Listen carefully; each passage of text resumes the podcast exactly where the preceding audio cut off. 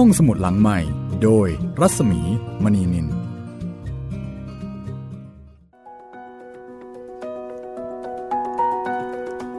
สวัสดีค่ะต้อนรับคุณผู้ฟังเข้าสู่รายการห้องสมุดหลังใหม่เช่นเคยนะคะ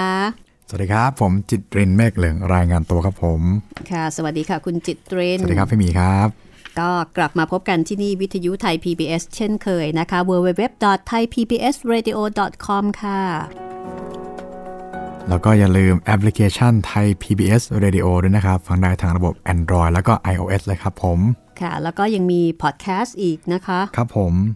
พอดแคสต์นี่ก็ใช้ชื่อห้องสมุดหลังใหม่ใช่ครับเหมือนกันนะคะเหมือนกันเลยครับค่ะเสิร์ชหาได้เลยแล้วก็ติดต่อกันได้2ช่องทางทางเพจของวิทยุไทย PBS แล้วก็เพจของดิฉันเองรัศมีมณีนินก็ได้ค่ะแล้วก็สำหรับในวันนี้นะคะจะเป็นตอนที่ค่อนข้างจะโหดอยู่ไม่น้อยนะคะคือตอนที่แล้วเนี่ยก็ค่อนข้างจะโหดพอแล้วล่ะแต่ว่าตอนเนี้ยจะเป็นตอนที่เป็นเหตุการณ์ที่มีการบันทึกไว้ในหลายๆที่คือเขาบอกว่าแม้แต่โหนหลวงยังจดเป็นหมายเหตุเอาไว้ในสมุดปฏิทินนะคะ ถือได้ว่าเป็นเหตุการณ์ที่ต้องใช้คำว่า Talk of the Town ประมาณนั้นนะคะคือไม่ใช่เหตุการณ์สำคัญไม่ได้มีผลอะไรกับความเป็นไปของบ้านเมืองแต่ว่าเป็นเรื่องที่ผู้คนเนี่ยพูดถึงแล้วก็โจษจันเพราะว่านานๆจะเกิดขึ้นสักครั้งหนึ่งวันนี้นะคะจะเป็นเรื่องประหารชีวิต EU ครั้งที่แล้วเรื่องอำแดงอยู่พอก่อเหตุตอนนี้กลายเป็นนักโทษแล้วค่ะครับไม่ได้เรียกอำแดงแล้วนะคะใช่สรรพนามว่า EU ครับเป็นนักโทษต้องแจ้งคุณผู้ฟังนะคะว่าเรื่องราวที่นำมาเล่าให้คุณได้ฟังนะคะจากหนังสือหญิงชาวสยามของคุณอเนกนาวิกมูลค่ะซึ่งเป็นเรื่องที่ผู้เขียนนะคะคุณอเนกนาวิกมูลเจาะลึกบันทึกอดีตเรื่องราวของผู้หญิง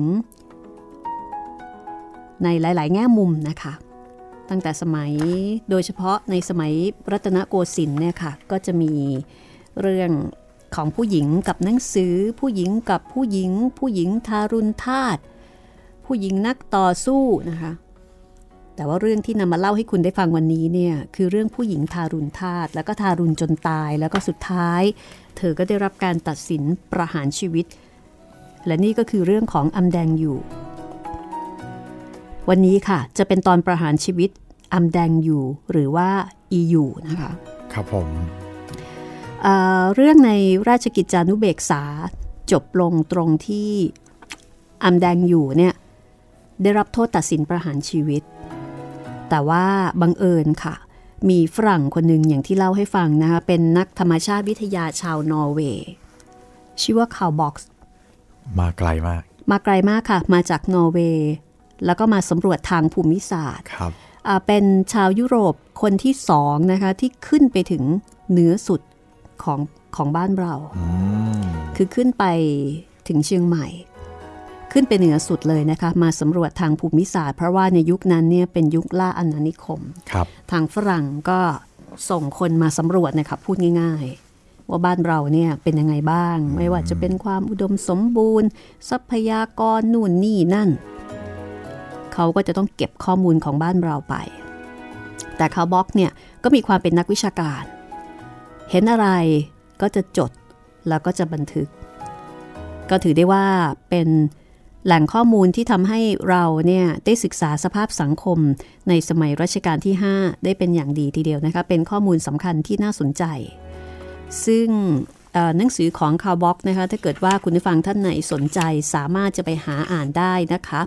ชื่อหนังสือว่าท้องถิ่นสยามยุคพระพุทธเจ้าหลวงคุณเสถียรพันธรังสีแล้วก็คุณอัมพรทีขระแปลจากหนังสือ Temples and Elephants สำนักพิมพ์ศิลปะวัฒนธรรมนะคะอ่านแล้วเหมือนย้อนเวลาหาอดีตเลยคุณจิตรินทร์เหรอครับพี่คือเขาจะเล่าเลยว่าตั้งแต่ตอนที่เขานั่งเรือมาแล้วก็ถึงปากน้ำสมุทรปราการเขามองมาเขาเห็นยอดเจดีย์เห็นยอดโบสถ์เนี่ยเขามีความรู้สึกยังไงคือเป็นครั้งแรกของฝรั่งที่เดินทางจากตะวันตก มาตะวันออกแล้วนึกถึงนอร์เวย์กับประเทศไทยเนี่ยมันคนละเรื่องกันเลยครับโดยเฉพาะทางภูมิศาสตร์ครับผมพอเข้ามาเห็นโอ้โหเขาตื่นเต้นมากว่าสวยจังเลยงามเหลือเกินแต่ว่าพอมาใกล้ๆก็อาจจะไม่ได้สวยอย่างที่คิดเพราะมาใกล้ๆมันก็จะมีความเก่าแก่มีความสกปรกในบางเรื่องแล้วก็มีเรื่องของขยะซึ่งมีการบันทึกเอาไว้ในยุคนั้นนะคะว่ากรุงเทพในยุคนั้นเนี่ยก็มีขยะเยอะไม่แพ้ทุกวันนี้ถึงแม้ว่าคนน้อยแต่นึกออกไหมว่าวินัยของการทิ้งขยะเนี่ยก็ยังคงเป็นเรื่องที่ไม่ได้อยู่ในวิถีก็อยู่กันแบบสบายๆทีนี้Carboxมาจากเมืองที่สะอาดสะอ้านเนาะของฝรั่งพอมาเห็นเขาก็จะมีการวิพากษ์วิจารณ์ซึ่งสิ่งต่างๆเหล่านี้ก็ทำให้เราได้มองเห็นถึงสภาพสังคมและก็สภาพบ้านเมืองในยุคนั้นนะคะแต่ทีนี้มันมีอยู่ส่วนหนึ่งซึ่งน่าสนใจแล้วคุณอเนกนาวิกมูลเนี่ยก็ได้โค้ดข้อความในหนังสือของCarboxมาลงเอาไว้เป็นตอนที่ชื่อว่าประหารชีวิตEUด้วยนั่นก็คือตอนที่Carbox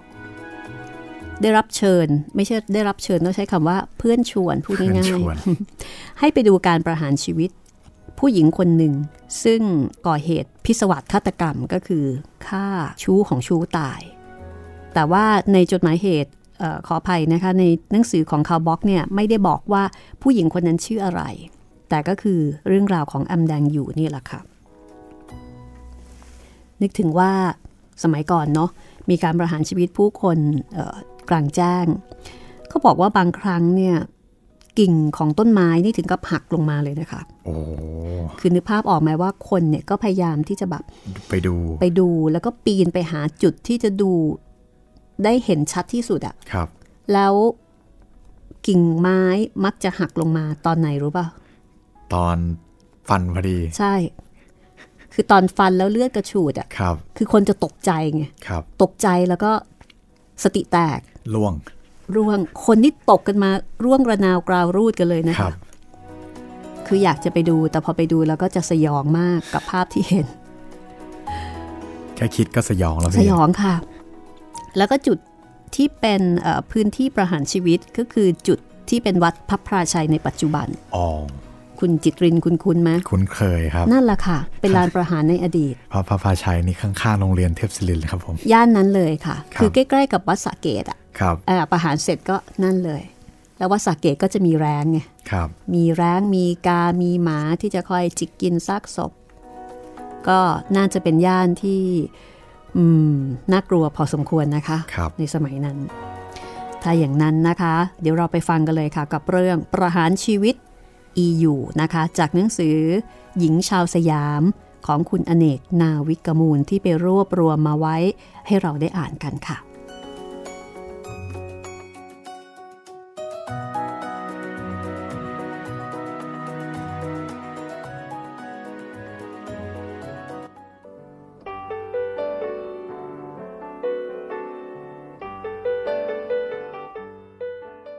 ความโหดเหี้ยมและการประหารชีวิตอำแดงอยู่น่าจะเป็นข่าวใหญ่โตสำหรับสังคมสยามในขณะนั้นพอสมควรค่ะเพราะว่าแม้แต่โหนหลวงก็ยังจดเป็นหมายเหตุเอาไว้ในสมุดปฏิทินแสดงว่าเป็นเหตุการณ์อันน่าจะจดจำหลักฐานก็คือจดหมายเหตุของจมื่นเก่งศิลป์รุ่นซึ่งรวมพิมพ์อยู่ในหนังสือประชุมพงศาวดารภาคที่8แต่จดหมายเหตุผลบันทึกเรื่องราวแต่เพียงสั้นๆค่ะจมื่นเก่งศิลป์จดเรื่องประหารชีวิตEUเพียงว่าปีมะเสงจ.ศ. 1243วันเสาร์แรม7ค่ำเดือน11ประหารชีวิตอีเมียพระบันพาเอาไม้ตีตำอีเล็กท่าตายผู้เขียนบอกว่าที่ว่าตำอีเล็กเห็นจะจดผิดหรือว่าคัดลอกมาผิดในหนังสือราชกิจจานุเบกษาฉบับพิเศษที่คุณอเนกนาวิกมูลเก็บเรื่องEUมาเรียบเรียงนั้นท้ายสุดของเรื่องได้ลงข่าวประหารชีวิตEUสั้นๆดังนี้ ข่าวประหารชีวิตณวันเสาร์เดือน11แรม7ค่ำเจ้าพนักงานกรมพระนครบาลได้เอาตัวอีอยู่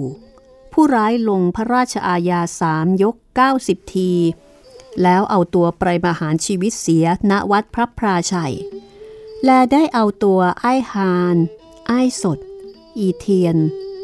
ผู้ช่วยอีอยู่ทำกับอีเกลี้ยงจนถึงตายนั้นลงพระราชอาญาคนละ2ยก60ทีเอาตัวจำไว้ณคุกและได้เอาตัวอ้ายเอี่ยมอ้ายเทืองอ้ายลาอ้ายเยื้อผู้สมรู้ลอบเอาศพอีเกลี้ยงไปฝังและยังช่วยป้องกันมิให้สัปเหร่อตรวจตราลงพระราชอาญาคนละ30ทีที่หน้าหับเผยนั้นเสร็จแล้วนี่คือข่าวประหารชีวิตในหนังสือราชกิจจานุเบกษาฉบับพิเศษค่ะเรื่องราวของอีอยู่หรืออำแดงอยู่ในหนังสือราชกิจจานุเบกษาที่คุณอเนกนาวิกมูลนำมาเรียบเรียงก็มีอยู่เพียงแค่นั้นค่ะจบลงที่ข่าวการประหารชีวิตเป็นลักษณะของการบันทึกแต่รายละเอียดของเหตุการณ์นั้นต้องมาอ่านหนังสือของ Carbox นะคะนักธรรมชาติวิทยาชาวนอร์เวย์ที่เดินทางเข้ามาสำรวจดินแดนไทย Carbox ก็เหมือนกับฝรั่งซึ่งไม่ว่าไปไหนมาไหนก็จะมีนิสัยชอบบันทึกพบเห็นอะไรที่น่าสนใจก็จะเขียนบอกเอาไว้ Carbox ได้ไปชมการประหารชีวิตอีอยู่ค่ะแล้วก็นำมาเขียนเล่าเอาไว้อย่างละเอียดในหนังสือของเขาที่ชื่อ Temples and Elephants หรือในชื่อภาษาไทยว่าท้องถิ่นสยามยุคพระพุทธเจ้าหลวงซึ่งก็คือสมัยรัชกาลที่5นั่นเองนะคะCarboxเข้ามาเมืองไทยในปีพุทธศักราช2424ปีเดียวกับที่อำแดงอยู่เกาะเหตุพอดีค่ะดังนั้นCarboxนะคะจึงได้พบเห็นเหตุการณ์โดยเฉพาะซีนการประหารชีวิตซึ่งก็ถือเป็นหลักฐานสำคัญ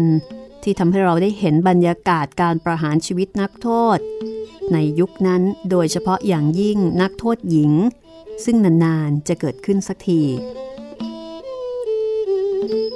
หลังจากที่Carboxเขียนเอาไว้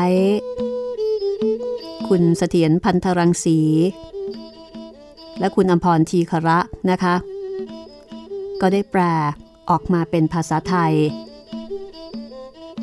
หลังจากที่Carboxเขียนไว้ประมาณ70กว่าปีค่ะสำนักพิมพ์ศิลปะวัฒนธรรมเป็นผู้จัดพิมพ์นะคะรู้สึกว่าฉบับที่ศิลปะวัฒนธรรมนี้น่าจะหมดจากท้องตลาดไปแล้วแต่ว่าถ้าคุณผู้ฟังสนใจก็ลองเช็คจากชื่อดูได้ค่ะอาจจะมีสำนักพิมพ์อื่นที่นำมาตีพิมพ์ซ้ำนะคะคุณอเนกนาวิกมูลซึ่งเป็นผู้เขียนหนังสือหญิงชาวสยามบอกว่าCarboxเขียนหนังสือได้ดีมากดิฉันเห็นด้วยนะคะเขียนสนุกค่ะเขาเป็นคนช่างพรรณนาช่างสังเกตที่ชอบมากก็คือเขาเป็นนักวาดรูปเป็นนักสเก็ตนะคะเขียนได้ดีมากแล้วก็เขาจะมีกล้องติดมือมาด้วยแต่ว่าในหนังสือไม่ได้ลงรูปการประหารชีวิตนะคะ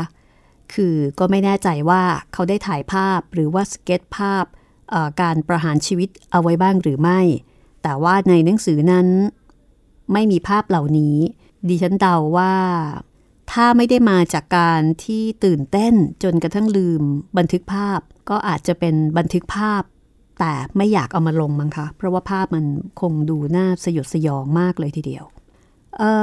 Carboxนะคะมาถึงกรุงเทพเมื่อราวเดือนมิถุนายนในปี2424อย่างที่ได้กล่าวไว้แล้วได้เข้าเฝ้ารัชกาลที่5ได้ไปดูช้างเผือกไปเที่ยววังหน้าเที่ยวดูถนนหนทางในกรุงเทพมหานครเที่ยวชมแม่น้ำและวัดต่างๆได้ดูพระราชพิธีถวายภาพพระกฐิน ที่น่าตื่นตาตื่นใจโดยเฉพาะอย่างยิ่งสำหรับฝรั่งที่ไม่เคยพบเห็นพระราชพิธีที่งดงามตระการตาแบบบ้านเราแล้วก็ไฮไลท์นะคะเขาได้ไปชมการประหารชีวิตอำแดงอยู่ Carbox ไม่ได้เอ่ยชื่อของอำแดงอยู่แต่ว่าวันประหารและพฤติกรรมของนักโทษตรงกันค่ะกับข้อมูลของฝ่ายไทยเพราะฉะนั้นจึงไม่มีข้อข้องใจว่าจะเป็นเรื่องการประหารชีวิตนักโทษคนอื่นก็ยืนยันตรงกันว่าน่าจะเป็นกรณีการประหารชีวิตอำแดงอยู่นี่ละค่ะเพราะอย่างที่บอกนะคะในยุคนั้นการที่ผู้หญิงจะก่อเหตุฆาตกรรมพบได้น้อยมาก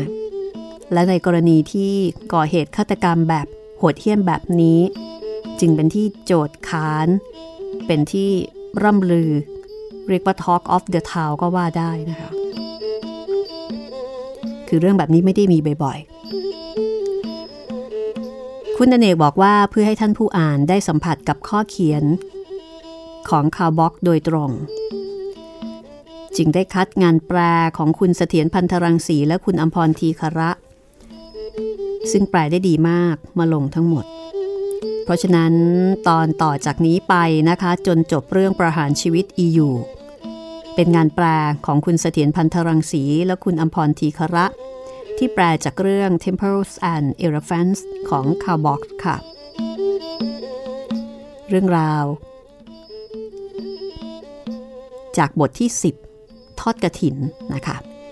ดิฉันจะอ่านให้ฟัง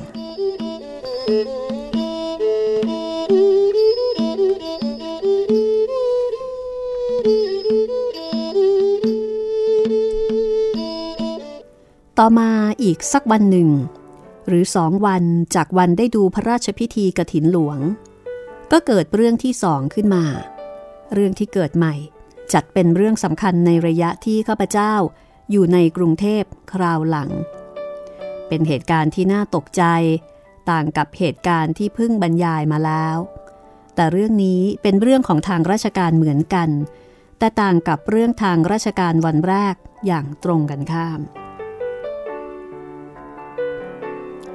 วันที่15ตุลาคมเมื่อข้าพเจ้ากลับจากรับประทานอาหารกลางวันกับมิสเตอร์เทเร่แห่งสถานทูตอเมริกันและภรรยาผู้อารีของเขามิสเตอร์โซโลมอนก็มาเคาะประตูมิสเตอร์โซโลมอนนี่ก็เป็นฝรั่งที่อยู่ในไทยมาได้ระยะหนึ่งนะคะก็เป็นเพื่อนกับCarboxดูแลเขามิสเตอร์โซโลมอนบอกว่ามิสเตอร์บ็อกวันนี้จะมีการประหารชีวิตนักโทษเร็วๆเข้าผมมีรถรออยู่แล้วเรารีบไปดูกันเดี๋ยวนี้เถอะ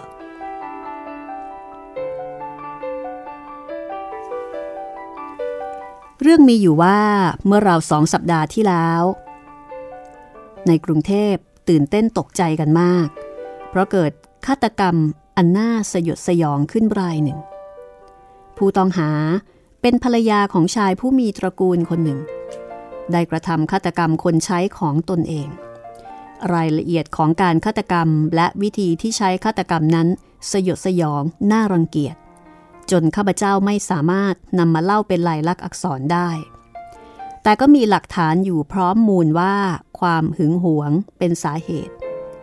และผลที่เกิดขึ้นก็คือการฆาตกรรมอันโหดร้ายไร้มนุษยธรรมที่สุดครั้งนี้ในที่สุดได้มีการพิจารณาคดีกันจนเรียบร้อยและพิพากษาให้ประหารชีวิตจำเลยพระเจ้าอยู่หัวซึ่งปกติไม่ค่อยเต็มพระทัยในการลงพระปรมาภิไธยในคำสั่งประหารชีวิตนักก็มิได้ทรงรีรอเลยสำหรับคดีรายนี้ตามธรรมเนียมการประหารชีวิตจะต้องนำนักโทษจำโซ่ตรวนไปเดินร้องประจานความชั่วร้ายและโทษทันของตนเสียก่อนจึงจะประหาร3 วันมีเหตุผลบางอย่างที่ทำให้เกิดข่าวลือว่าจะไม่มีการปฏิบัติการตามคำตัดสินของศาลแต่วันนี้ก็ถึงวันประหารแล้วและเจ้าหน้าที่ก็ปฏิบัติตามกฎหมาย ดังนั้นเราจึงรีบขับรถ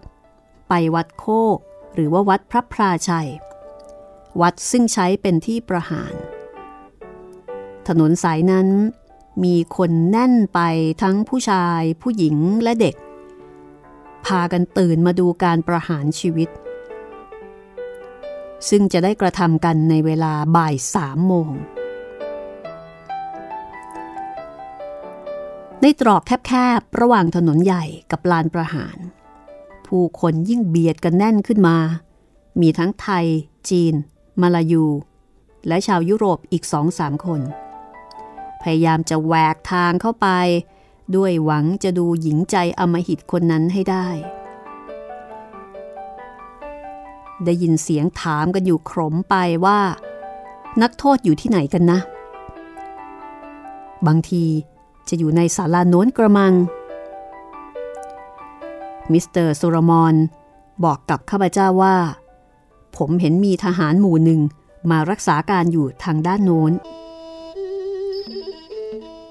ด้วยเหตุนี้เราจึงต้องพยายามหาทางเบียดคนแหวกทางเข้าไปให้ได้และผู้คนก็แน่นขนาดอย่างที่ข้าพเจ้าไม่เคยเห็นมาก่อนเลยมุงกันอยู่รอบศาลาซึ่งเป็นที่พักแหล่งสุดท้ายของหญิงนักโทษประหารที่นั่นมีทหารมายืนรักษาระเบียบอย่างกวดขันอยู่หลายคนแต่ไม่มีระเบียบข้อบังคับอะไรให้รักษาเลยและถึงจะออกระเบียบข้อบังคับไปอย่างไรก็ไม่มีใครเชื่อฟังอยู่นั่นเองผู้คนหลีกทางให้นิดนึงเมื่อมิสเตอร์โซโลมอนซึ่งแต่งเครื่องแบบผู้กำกับการตำรวจเต็มที่แหวกผู้คนเข้าไปมีตัวข้าพเจ้าตามหลังไปติดๆเพื่อให้ใกล้ที่สุดเท่าที่จะกระทำได้เราขึ้นไปบนศาลาที่นักโทษประหารนั่งอยู่กับพื้นที่คอมีไม้ท่อนยาวๆผูกกระนาบอยู่ทั้งสองข้างและยังมีท่อนไม้สั้นสอดขวางระหว่างไม้ท่อนนี้อีกทีหนึ่งอยู่ที่ใต้คางท่อนหนึ่งจนยื่นศีรษะออกมาไม่ได้ปลายไม้นั้นยาวจนถึงพื้นแล้วยังมีไม้มาขัดกันไว้อย่างเดียวกันอีกที่ข้อมือนักโทษก็ใส่กุญแจเหล็กและข้อเท้าก็ตีตรวนล่ามโซ่หนักๆเอาไว้ข้าพเจ้าเข้าไปใกล้ๆห่างกันเพียงแค่2 ฟุตแต่นักโทษนั่งก้มหน้าดูพื้นมีครั้งหนึ่ง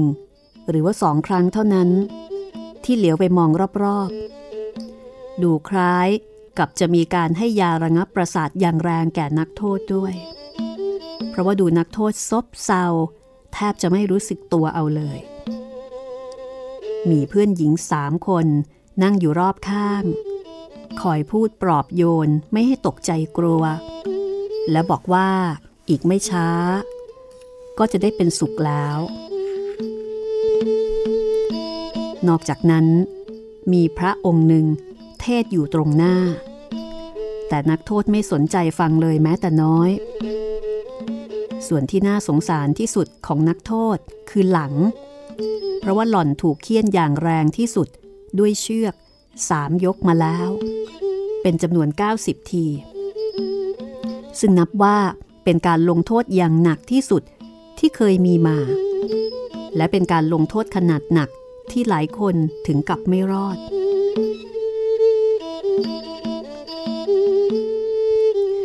เมื่อได้ดูจนทั่วมากกว่าที่เราต้องการแล้วเราก็เลยไปดูสถานที่ประหารชีวิตกันต่อไปตอนนี้ผู้คนซึ่งเบียดเสียดกันอยู่ที่ศาลายิ่งแน่นมากขึ้นจนมิสเตอร์โซโลมอนและข้าพเจ้าต้องเบียดแทรกออกมาด้วยความลำบากยากเย็นกว่าขาเข้าหลายเท่านักอย่างไรก็ตามพอเราเดินไปถึงกลางทุ่งพลันได้ยินเสียงโครมใหญ่ดังอยู่ข้างหลังพื้นศาลาด้านหนึ่งพังลงมาคนกลุ่มหนึ่งล้มกลิ้งทับลงมาด้วยแต่เคราะห์ดีที่ไม่มีใครเป็นอันตรายและเมื่อหายตื่นเต้นกับอุบัติเหตุแล้วก็ถึงเวลาประหาร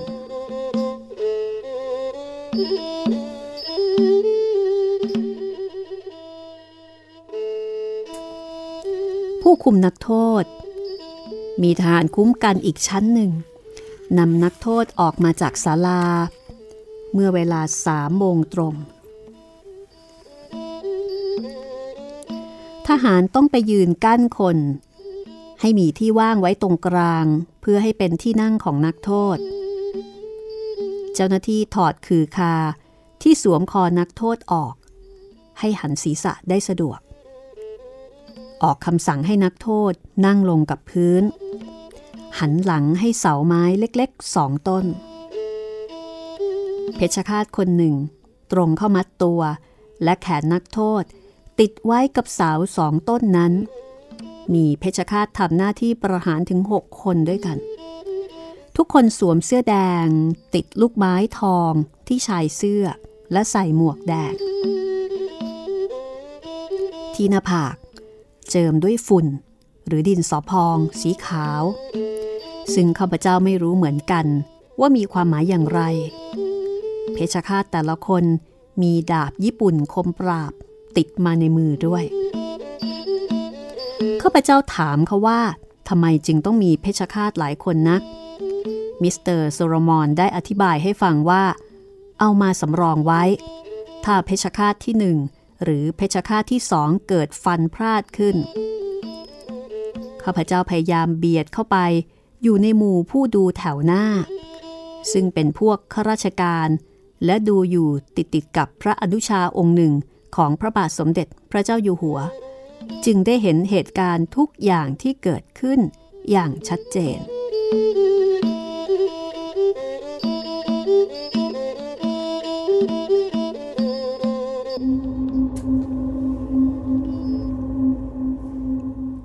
เมื่อเพชฌฆาตคนแรกผูกนักโทษติดกับเสาแล้วก็เตรียมตัดศีรษะ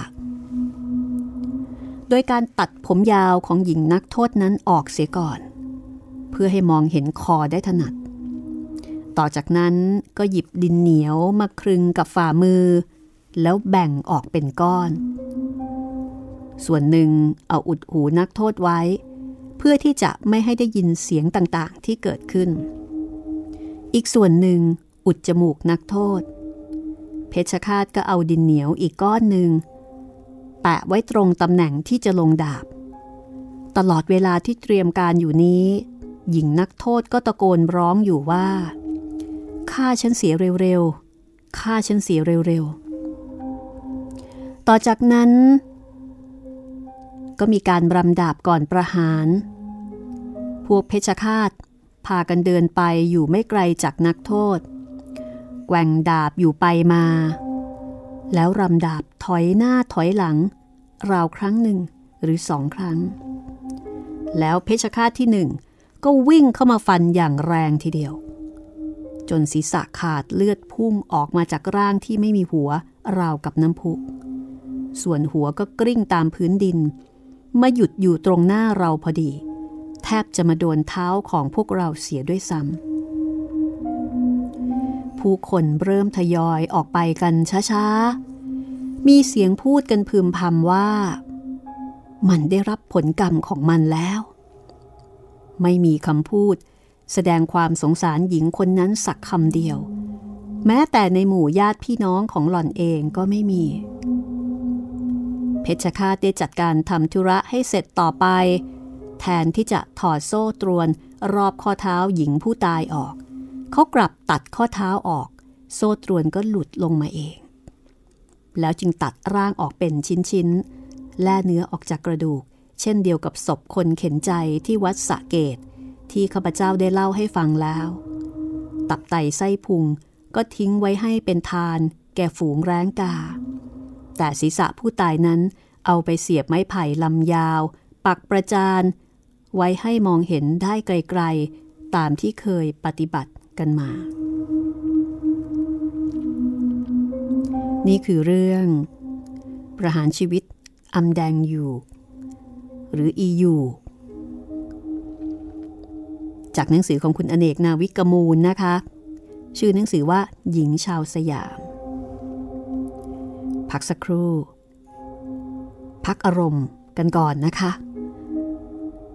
เดี๋ยวกลับมาช่วงหน้าค่ะ